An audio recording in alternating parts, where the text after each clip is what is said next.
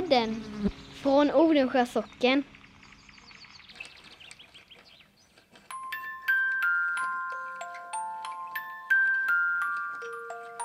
Man gjorde så att man spräckte huvudet på mitten, sågade itu det. Och sen så med yxa fick man ta bort tänderna. Och sen så var det ju snoret skulle väck i alla bihålor och det var mamma jättenoga med för det fick inte vara någonting sånt kvar. Men det var inte alla som var så noga med det, minsann. Ja, ni hör ju själva. Idag kommer det handla om julmat i Hembygdspodden. För ni vet väl hur man gör huvudsylta, eller hur? Många recept från förr blir det, för i Gosshult har tre matglada kvinnor samlats för att dela med sig av sina och sina familjers julmatstraditioner. För det här med julmat, det kan se ut på många olika sätt. Jenny Svensgård, Monica Andersson och Anette Johansson har värmt upp med skinkmackor och annat gott för att komma i stämning till ett snack om julmat nu och då. Och du, du vet väl att vi firar jul i Odensjö den 8 december mellan 14 och 17. Ni är hjärtligt välkomna allesammans. Men nu, nu ska det alltså handla om julmat. Ja, de började ju med julförberedelserna ända till och med i oktober månad. Och då var det, de började med ystagille. Och det är när man gör ost hemma. Och då var det damerna i byn som samlades hos någon av dem och eh, hade, alla hade med sig en liten skvätt mjölk och det var den mjölken de kunde avvara för dagen. Så samlade man ihop det i ett kärl, ett kopparkärl och kokade och satte till löpe och gjorde den här osten. Och sen eh, drack man ju klart kaffe och hade trevligt på kvällen. Och sen om det var nästa kväll eller några dagar senare så gick man till nästa ställe och så gjorde man om samma procedur där. Och då fick ju alla damerna eller alla familjerna i byn fick ju varsin ost. Så tydligen gick det till enligt vad, vad pappa kom ihåg och det var ju när han var liten så det är ju ingenting som det försvann, har ju försvunnit nu ifrån byn. Så det har.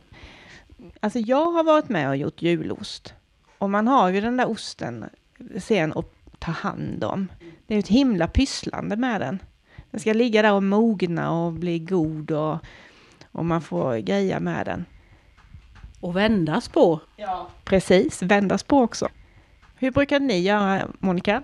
Ja, som jag minns det så gjorde vi ju, så ystade vi ost hemma. Mm, och kanske när jag var eh, liten att eh, man brukade göra ungefär som i då, fast vi var lite färre i, i, eh, runt vår lilla by. Så eh, men att, eh, att man träffades några stycken och ystade ost tillsammans. Och det är ju för att det är ganska tidsödande och ja, man står där och det är trevligt att ha lite någon annan och några att prata med under tiden och så.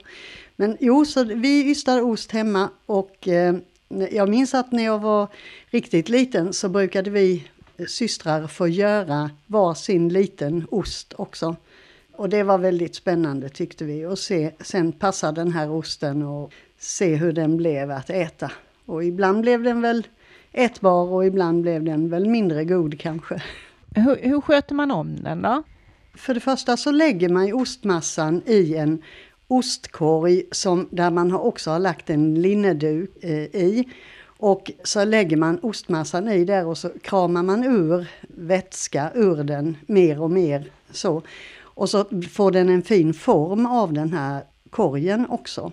Och sen, ja, sen vänder man den, den ska ju ligga svalt. Och på den tiden så hade vi ju inget kylskåp, men vi hade väl den i matkällan tror jag. Eller möjligen i skafferiet eh, där det var svalt också. Och eh, ja, så vänder man på den och eh, sen har jag ju för mig också att man penslade den med brännvin emellanåt så att den inte skulle mögla. Och då fick den ju säkert lite god smak av det också.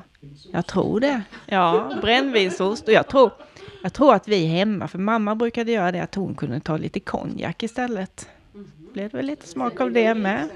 Ja men Anette, vad, vad gjorde man sen då? Vad behövde man göra mer för att fixa julmaten? Ja, du. Man ska ju i alla fall tänka på att lägga lutfisken i blöt. Det är jätteviktigt och det ska ju göras senast på annadagen och det är ju den 9 december. Det får man inte glömma. Och eh, som eh, jag kommer ihåg så fanns det ju lutfisk att köpa i Götes affär. Då, det stod innanför dörren till vänster när man kom in och det luktade inte gott men eh, det skulle finnas i alla fall. Hur såg den ut? Eller vad, alltså, för de som aldrig har gjort lutfisk? Ett torkat skinn såg det ut som. Som är en halv meter lång ungefär som jag kommer ihåg det. Jag har inte sett det på många herrans år. Så det, men, eh, en stor skinnbit, tott, tott. Och sen lägger man den i blöt. Och sen efter några dagar så sätter man till kalk och soda. Och så ligger det och gottar sig med detta. Och sen efter det så måste det ligga i vatten, i sköljvatten som man byter varje dag. Så inte det blir giftigt då. Det måste skötas. Så det, är, det hade man i källaren i en zinkbalja och det var ju ett fasligt slabbande med det där. Men det gjorde nog de, all, de allra flesta. Det kommer ihåg att de gjorde det till och med på Björking när jag jobbade, jobb, började jobba i eh, åldringsvården. För 40 år sedan så var det en kokerska som hette Birgit och hon lagade alltid god mat. Och den här lutfisken den var viktig. Den, hon skötte den så länge hon jobbade så var det lutfisk. Och vi, sen fick vi lutfiskpudding också. Och det glömmer jag aldrig. Det var ju bland det godaste man har ätit. Det var gott. Ja, nej, lutfisk är ju inte fel alltså. Jag gillar det med. Ja, Och va, va, bra för magen all fet julmat. ja, säkert mycket bra för magen. Ska, ska man ju helst äta lutfisken efter all fet julmat på julafton då. Ja, men sen är det ju en rätt god och fet sås till också. och goda potater och, och jag gillar ju att äta den med brysselkål. Gröna ärtor. Kryddpeppar. Senap. Mm. Ja, nej det är en höjdare, verkligen. Det här med bakning. Alltså baka, det gjorde man ju inte på julafton utan det måste man ju gjort innan. Och i Gosshult gjorde ni väl? Alltså Ingrid var väl en himla stjärna på att baka kakor, det har jag förstått. Jo, det var hon, eh, det stämmer och det är jätteroligt för att hon har, hon har skrivit ner alla recept eh, på julkakorna. Eh, det gjorde hon redan för ganska många år sedan så jag har alla de recepten kvar. Och några av dem bakar jag än idag till jul men det är klart att jag har minskat ner radikalt mot, mot hur många vi hade när, eh, när mamma var eh, den som bakade. Eh, men, men kakorna, julkakorna var väldigt viktiga hos oss. Och det var ju också så att eh, även om man, hade ett, man gjorde ett extra gott vettebröd, ofta kanske en vettekrans eller vettekransar då med extra mycket god fyllning och, och gott ovanpå.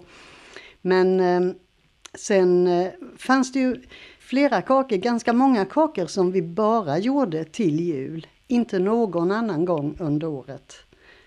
Och det kunde vara då till exempel klenetter mm, Som, det är kakor som man alltså friterar. Så att det påminner lite om våra dagars eh, eh, munkar och så. Men de är i en annan form och, och de är sprödare. Eh, väldigt goda. Så doppar man dem i socker och en del doppar dem i, också i kanel. Men det gjorde inte vi. Och du har ju med det här några böcker också. Jag tycker den där översta där, den känner jag faktiskt igen också. Eh, det är eh, sju sorters kakor och detta är eh, en, en, i en upplaga som är från 1951. Och det är när, när min mamma gick på eh, Segerstad tror jag. Eh, men eh, Sju sorters kakor är ju en av våra mest klassiska receptböcker då där det finns massor av recept men också väldigt mycket om grunderna i bakning. Hur, hur gör man vad, och vad, vad, vad betyder olika saker man pratar om. Så det, där finns ju många Eh, spännande, roliga recept. Så där, där kan jag hitta en del. Men som sagt, många av de kakrecept som vi har och som, och som jag fortfarande använder, det är ju kanske moder, lit, aningen moderniserade recept då, va, där man har ibland bytt ut eh, måttet kaffekopp mot eh, en och en halv deciliter eller 1,25 eller vad det nu är. Och så. Är det recept som, är sådana här gamla recept som Ingrid fick från, alltså från vänner eller sådär, eller som hon hade med sig från sin mamma Ja. kanske? Eller så? Eh, absolut, alltså de här julkakorna som då är speciella julkakor kan man säga. det är ju recept som har bakats i vår familj på både min eh, mammas och pappas sida i minst, om vi säger tre generationer bakåt och ibland längre, eh, ibland fler generationer. Och det är sånt som mandelmusslor, det är eh, en liten kaka som ser ganska oansenlig ut som heter julstjärnor, men som är förvånansvärt eh, eh komplicerade att baka.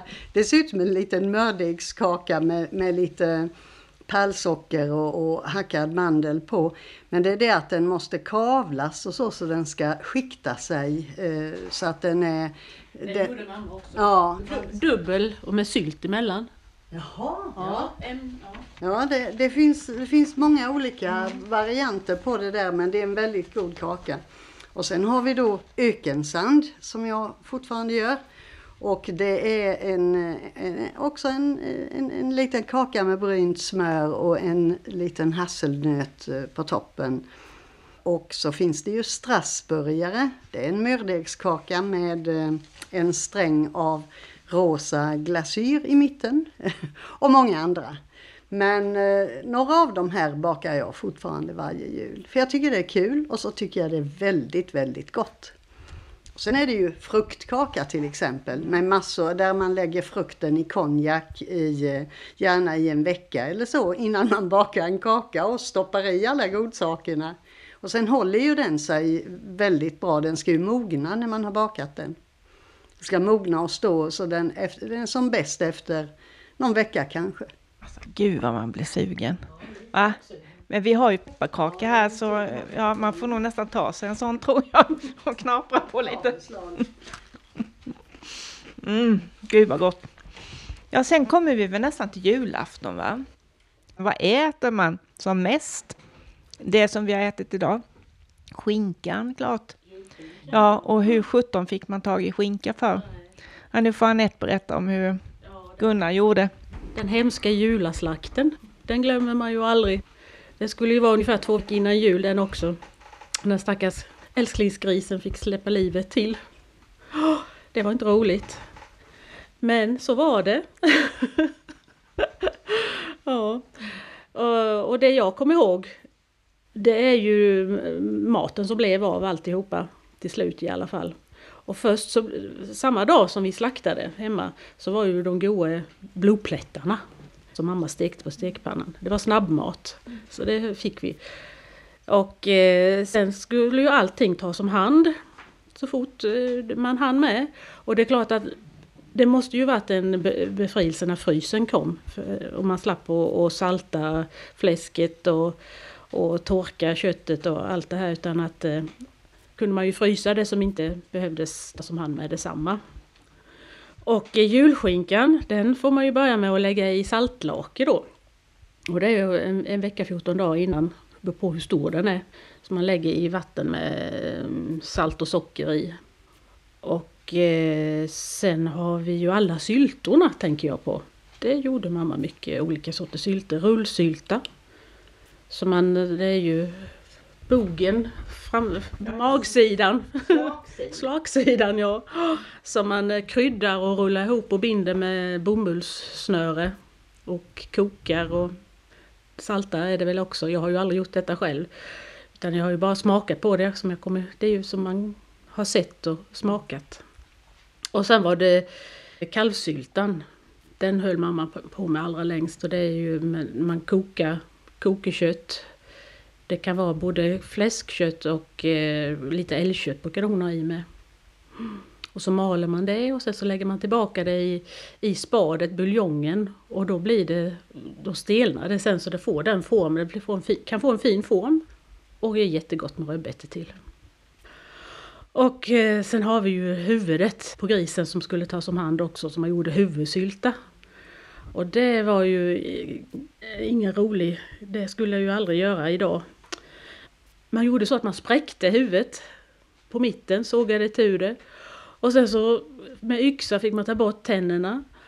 Och sen så var det ju snoret skulle väck i alla bihålor. Och det var mamma jättenoga med för det fick inte vara någonting sånt kvar. Men det var inte alla som var så noga med det, minsann. Men eh, sen kokar man det där grisahuvudet i två delar då. Och så pillar man bort. Och det var ett, pill, ett väldigt pillejobb. För det kommer jag ihåg att hon stod och så med de här fina kindmusklerna. De, de är möra och fint. Så det, är det finaste köttet sitter där egentligen. Och sen så tar man hand om det här rena fina köttet och så gör man en fin sylta utav det. Och det är jättegott. Med rödbetor till. Men det var länge sedan jag åt. ja. Ja, det är nog inte det vanligaste idag. Nej, nej. Jag tror rullsylta och ja, kalvsylta, det kan man ju hitta i affären. Men huvudsylta är ju en slags, det är ju en slags pressylta, men pressylta finns ju kvar. det gör Ja. Så det beror på vad man tar för kött. Men det är nog inte många som tar hand om huvudena idag. Det är det nog inte. Sen ska man ju ha julkorven. Mm. Och den, eh, det kommer man, det, med de här fjälstrarna, det är ju tunntarmen som man tar om hand och sköljer och, och, och gör ren. Och det är också noga att det blir sköljt i många vatten och, och görs rent med salt och, och så, så gör man, stoppar man, maler man köttet och gör korv. Och det är ju också jättemånga som gör fortfarande. Julkorven finns ju kvar. Ja, alltså korv har väl nästan fått en liten renässans sådär. Det är många som gör korv av olika sorters kött och kryddar på olika sätt. Men, men den här traditionella julkorven, den är ju jättegod alltså. Riktigt god. Till dopp i grytan sen. Mm. Det kommer vi till sen. Jag har nog lite mer att prata om innan dess. Eh, jo, det är, ju, det är ju inte bara julkorv, det är olika, många olika sorters korv gjorde man ju. Men vad mamma berättar, men hon har aldrig gjort det själv, men vad mamma berättar så gjorde man ju av tjocktarmen så gjorde man blodkorv. Och det var ju också en sån grej som var väldigt noga att rengöra ordentligt. Och det var inte alla som var så noga med det. Nej. Men jag har, jag har aldrig ätit eh, blodkorv som är, har varit i någon tjock. Det är ju plast om dem idag. Mm, de man köper. Sen skulle man göra leverpastej. På levern. Det skulle vara leverpastej på julbordet. hade vi när jag var liten. Och grisfötterna skulle vara kokta i gelé. Och sen köttbullar. Det känner ni igen. Mm, det har vi allihopa tror jag. Ja, det är väl det som jag kommer på som kommer från grisen. Men sen har vi ju mycket annat gott på julbordet. Ja, jag tänkte på det där med, med eh, köttbullarna. Alltså jag har för mig Monica att du har, du har berättat om hur du gör köttbullar. Alltså, ni har ju någon, du har ju något specialrecept. Jag, jag är jättedålig på köttbullar. Det, det är liksom lite... Ja, nej. Men du, jag vet du, alltså du steker löken. Ja, jo, jo, det gör jag absolut. Jo, men att visst har vi ett särskilt köttbullsrecept, mammas köttbullar i, i vår version. Eh, Alla har ju kanske något liknande, men eh, ja, man kan göra köttbullar ju på många olika sätt, men eh, jag gör dem så att det är i huvudsak eh, fläskfärs, eh, ungefär två tredjedelar fläskfärs och en tredjedel eh, nötfärs. Och sen steker jag ganska mycket lök som ska vara riktigt mjukstekt. Och eh, sen är det riven potatis i, alltså kokt potatis och något ägg och grädde i ganska rikliga mängder. Inte för mycket för om färsen blir alltför fet så tränger fettet ut och då blir inte köttbullarna bra i konsistensen. Och sen kryddar man dem, eller jag kryddar dem eh, med, med salt, eh, vitpeppar, ingefära och kryddpeppar. Och eh, just det, det är de här beståndsdelarna och detta är då ett gammalt recept som eh, min mamma gjorde och, och tror jag eh, andra släktingar före henne och som eh, mina syskon och, och syskonbarn gör på exakt samma sätt idag. Så det är lite roligt. Men så gillar vi dem, men man kan göra dem på många olika sätt. Ja, det finns säkert hur många recept som helst, men ja. Alla sätt är- är ju bra. Det är så nog som man har vant sig. Det är ju tradition. Julen är, det är ju traditioner. Då tycker man att det ska vara som det alltid har varit.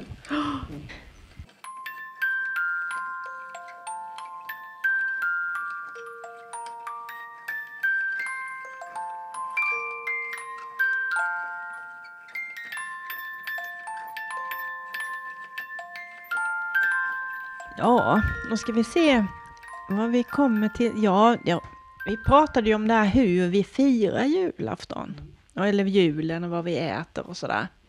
Jag har ju alltid, det började alltid med att man hade en väldigt mysig frukost. Mamma kom med, med smörgås och chokladmjölk till sängen och man fick ligga där och mysa lite och ha det bra. Men sen mitt på dagen så åt vi alltid julbord, men det har jag förstått att det har ju inte ni gjort. Utan här har det ju varit en annan tradition.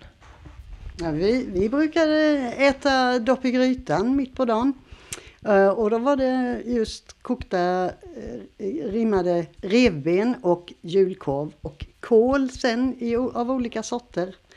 Framförallt grönkål som är en väldigt viktig sak på jul, vårt julbord. Uh, och så brödet. Ja, bröd givetvis. Gott bröd av olika sorter. Men du berättade ju någonting om grönkålen. Hur det kom sig att ni började äta grönkål. Alltså, jag är ju uppvuxen i eh, östra delen av länet. Och där hade vi ju ingen grönkål. Det fanns inte. Jo, det, det var så. Ehm, vid jul så förr i tiden, när jag, när jag var barn och, och växte upp så var det ju alltid julkalas var och varannan kväll hela julen. Antingen så gick vi bort, var vi bortbjudna någonstans eller så hade vi själva julkalas. Och då var det ju alltid en massa god mat och alla ansträngde ju sig för att bjuda på godsaker då till, till sina gäster. Men Eh, ett julkalas har särskilt etsat sig fast och det var eh, en gång, det måste ha varit någon gång på 60-talet, så var vi hemma hos eh, Leif och Ingegärd i Skrinhult.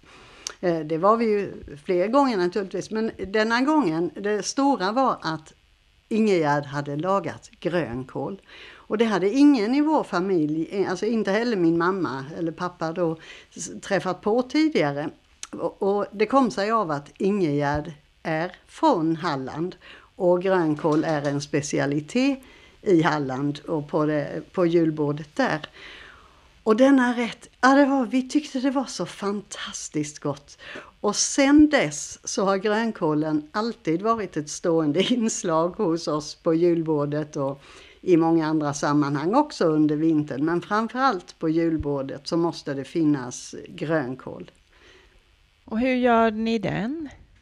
Alltså hemma här, alltså jag, vi hade ju som sagt inte grönkål, men på senare år eller så, så har vi brukat göra en som en sallad av grönkål.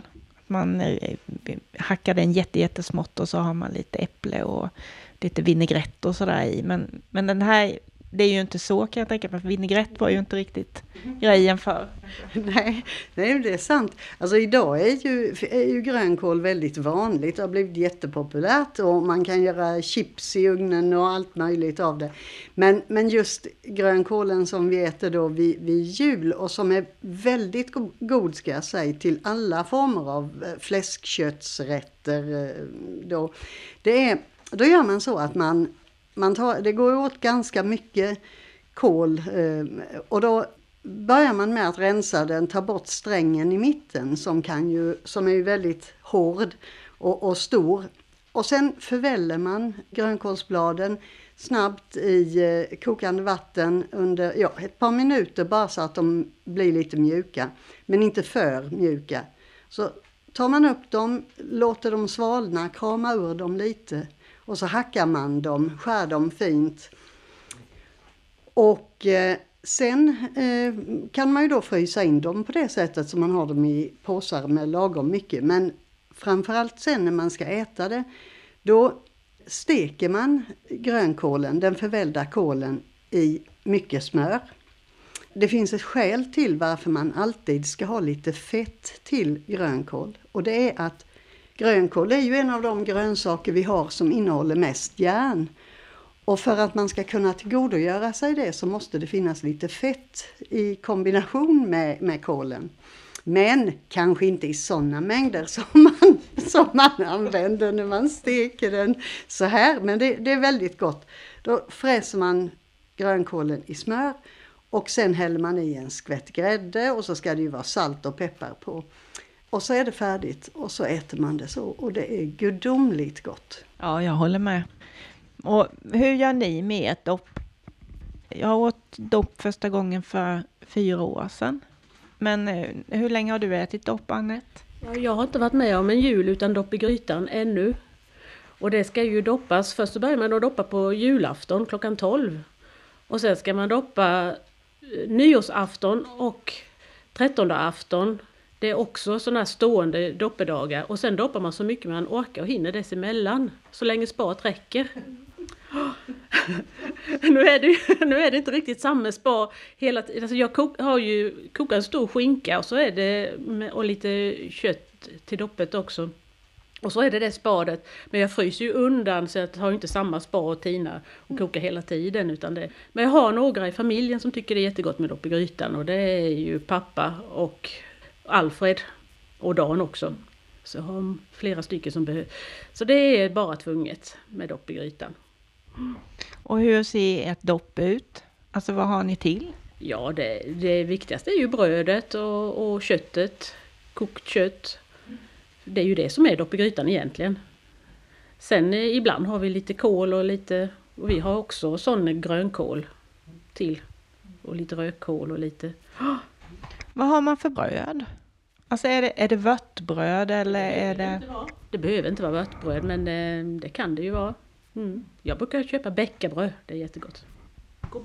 Lite sånt där ga- gammeldags bröd. Det måste ju också varit en sån här sak man gjorde inför julen.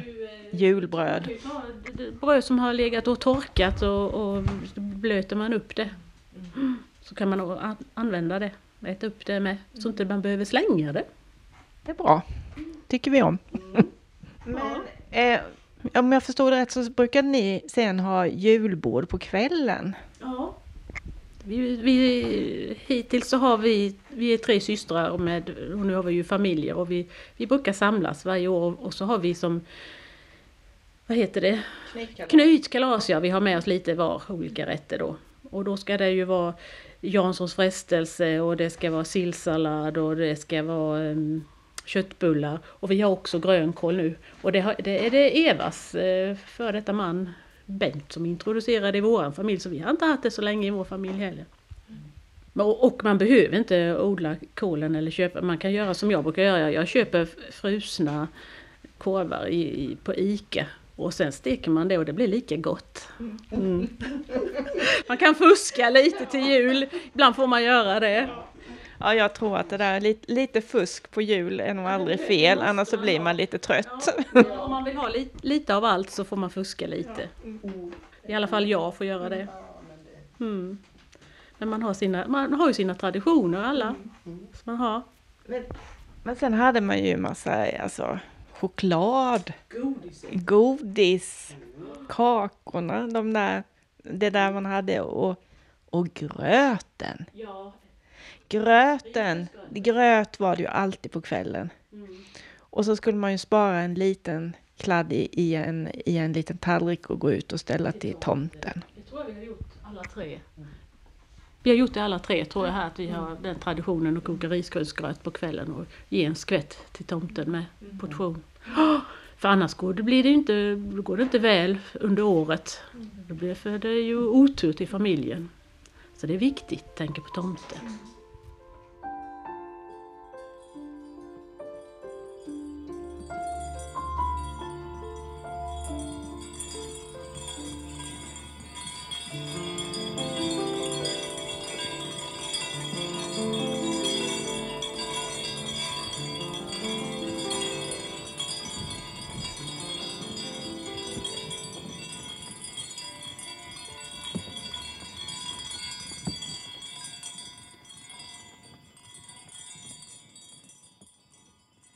Ja, jag, nu när vi började prata om det här med julmat och sånt så letade jag ju bland, bland mina gamla handlingar och sånt där då och skulle se om jag hittade någonting.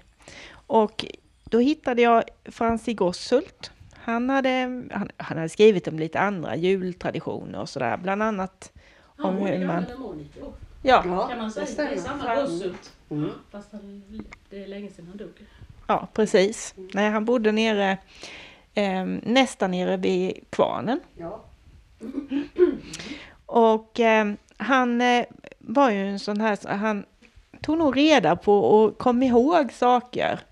Och så fick han väl någon gång veta att Smålands museum gärna tog emot sådana här Ja, de skickade ut frågor och så skulle man svara på hur det var på den gamla tiden, hur det var innan och sådär och vad de hade för traditioner och sådär. Och eh, då var det bland annat om julgåva till barn. Och då var det tydligen så att här så den som var gudmor till barnet brukade ge en liten gåva till, till det lilla gudbarnet då. Och då fick de en rågbrödskaka, några stycken kringlor som var bakade av siktat rågmjöl. Och så fick de en bakad häst, bock, gubbe eller kärring med pepparkorn till utstyrsel, står det här. Fina gåvor. Ja, och jag menar, jag, jag har ju här en, en pepparkaksform som ser ut som en häst och som jag fick av min, som min farmor hade och som man alltid försökte att baka men sen när man väl hade den inne i ugnen så blev det aldrig speciellt bra för att eh, benen de är så smala och tunna så det blev, brukade brännas och sen var den lite ljus i mitten. Men eh, troligtvis så hade de ju inte sådana här fina former då. Och det så, berättade ju du Anette, vad din mamma brukade göra. Ja, om det var något hon ville, hon, de hade kanske några former. Men var det något speciellt hon ville göra då så tog hon en kniv och skar ut mönstret. Och hon brukade ligga på golvet i hallen eller i fastun där det var lite svalare. Så hade hon ett litet bakbord och så låg hon där med en kniv och pillade ut fina mönster som hon hade sett någonstans. Ja, pepparkaka. Pepparkaka har vi nog bakat allihopa med. Nästan, nästan alla år. Mm. Ja, och det är ju något sånt där som unga tycker är roligt att, att hålla på med. En liten stund i alla fall. För det minns jag att den där pepparkaksdegen var så oändlig. Tog ju aldrig slut. Nej, nej, vi bakade en, vi brukade baka en vecka ungefär. Tog det nog innan det tog slut. det kan man ju lägga undan i, i kylskåpet. Så fortsätter man. Men vad kan vi haft mer för julgodis? Hade ni någon julgodis? Vad gjorde ni för julgodis? Man måste ju göra knäck givetvis till jul. Eh, eh, det är ju väldigt gott och det, det, brukar vi göra ja, någon dag före julafton. För annars går den ju åt innan julen är där. och, ja. och sen så eh, har mina systrar alltid eh, gjort eh, marsipan. De är jätteduktiga på det och, och, det kan inte jag men eh, de gör marsipan med eh, olika goda saker i med romrussin eller med marsipan och nougat och mm, marsipan med eh, valnötter och olika saker. Väldigt trevligt. Det är, så att det är väl det tycker jag som vi har hemma mest. Så är det, ja, knäck och, och, och marsipan. Knäck och ischoklad var det nog det mesta. Ischokladen det är ganska enkelt att smälta choklad och så lite, vad är det man brukar ha i? Kokosfett! Kokosfett är det med. Mm. Men sen är det ju viktigt att ha ett litet lager med godis hemma med så att eh, under hela julen, det får inte ta slut på julafton. För att eh, om det skulle knacka någon på dörren och, och hälsa på under julen så måste man ju bjuda på någonting och då är det bra att ha lite godis eller äpple eller frukt eller kakor eller något. För att om inte man gör det så säger man ju att då bär, man, då bär personen ut julen. Så är det slut med julen. Så det gäller att ha, ha ett litet lager kvar. Mm. Ja, alltså, ja, man, blir, ja, man blir nästan mätt av att prata om det. Ja, ja. och sugna blev vi. Ja, undrar, ja, lussekatter pratade vi om också, men det är ju inte riktigt jul, men det hör ju julen till får man ju säga. Ja. Lussekatterna bakar man till Lucia, då är det viktigt att ha lussekatter. Och sen till julafton då ska det vara vanligt vettebröd.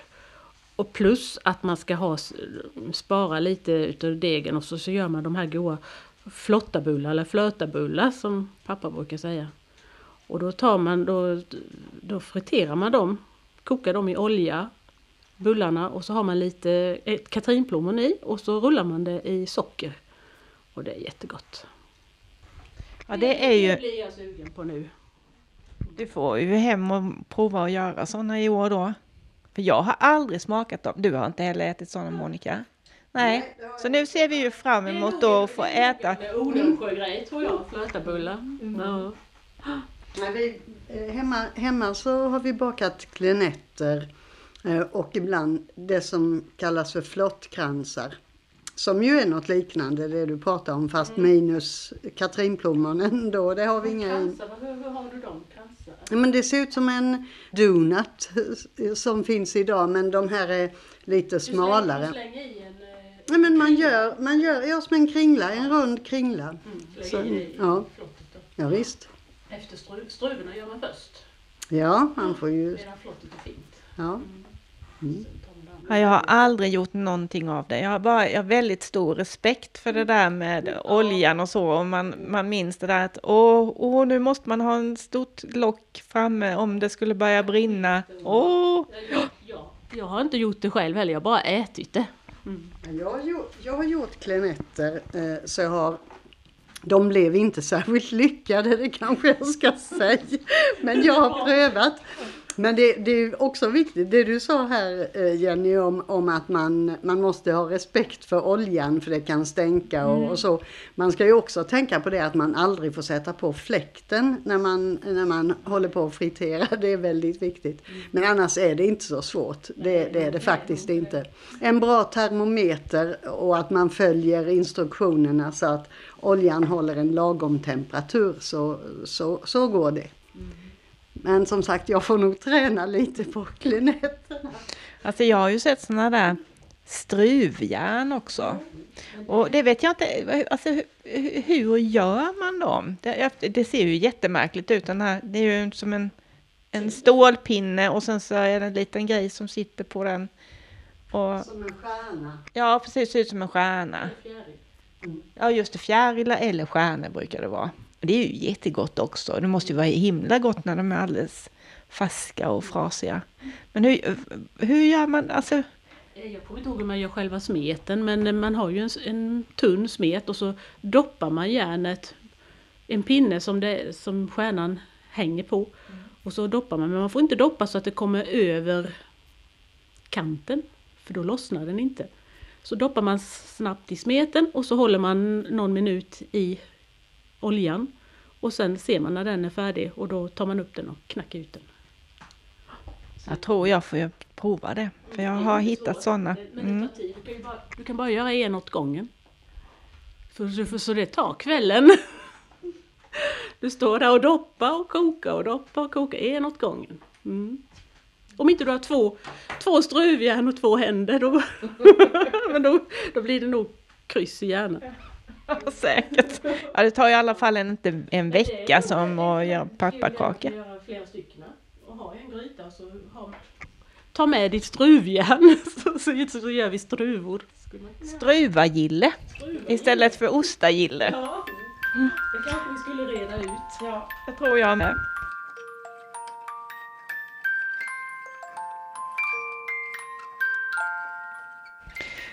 Ja, vad säger ni? Vad tror ni? Har vi pratat om all god julamat nu? Ja. Mm. Jag har säkert glömt. Senapen bara dök upp på mig nu. Varför? Mm. Du, har också så god, du hade så god senap på dina skinkmackor här. Det var ju också ett helt företag och man gjorde ju egen senap hemma och, och malde i eh, senaps eh, tråg, senapsfrön som man, som man kross, i en måtel krossade själv. Och jag har ju aldrig gjort det men det, det var ju också en grej som skulle göras. Ja, det är ju väldigt gott. Och det är ju gott när den är lite sådär grov tycker jag. Men ha- har man inte en kanonkula när man gör det? Jo, det är, Det är möjligt men nej det är man, kan, vi. man kan nog ha det. Ja. Senapskula. Senapskula, ja. Ja. Ser ut som en kanonkula. ja, precis. Det är nog det. Det, det, det är nog så. Men jag tänker det nu när vi har pratat om så många olika sorter, att just att det viktiga med allt det här, det är ju inte att man gör så mycket som möjligt. Det viktiga är ju att man får utforma sina egna traditioner och att man kan ta till sig just av det här gamla som finns. Att det, det är väldigt roligt och trevligt. Ja, alltså risgrynsgröt. Vi måste ju också berätta att risgrynsgröt det var ju då tredje dag jul. Ja. Inte juldagen, inte annandagen, men tredje dag jul, då var det alltid grötfest i Odansjö. I många, många år. Men det är en tradition som tyvärr är slut nu. Det kanske kommer tillbaka. Och ris, ris alla Malta. Ris alla Malta kommer det nog bli i, eh, i Medelbergsstugan. Vi ska fira jul i Medelbergsstugan i år igen. Och då kanske du ska säga Jenny när detta sker. Det är den 8 december. Och då är det jul i hela Odensjö.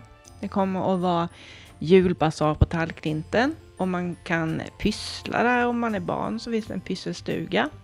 Nere i- hembygdsparken så kommer Medelbergsstugan vara öppen och eh, där finns tomten.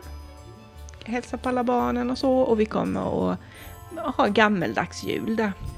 Och sen är det öppet till kyrkan och där kommer det vara julkonsert. Och sen har Annette och Dan öppet i Götes lanthandel. Vi öppnar upp portarna. Det är två, två år sedan sist men nu gör vi det igen. Får se om det står någon lutfisk på, innanför dörren. Jag har faktiskt försökt att jaga reda på en lutfisk men jag har inte lyckats än. Vi får se om jag lyckas. Det låter bra. Ja, nej men då tackar vi väl för, för oss. Och god jul allihopa! Ja, god jul! God jul!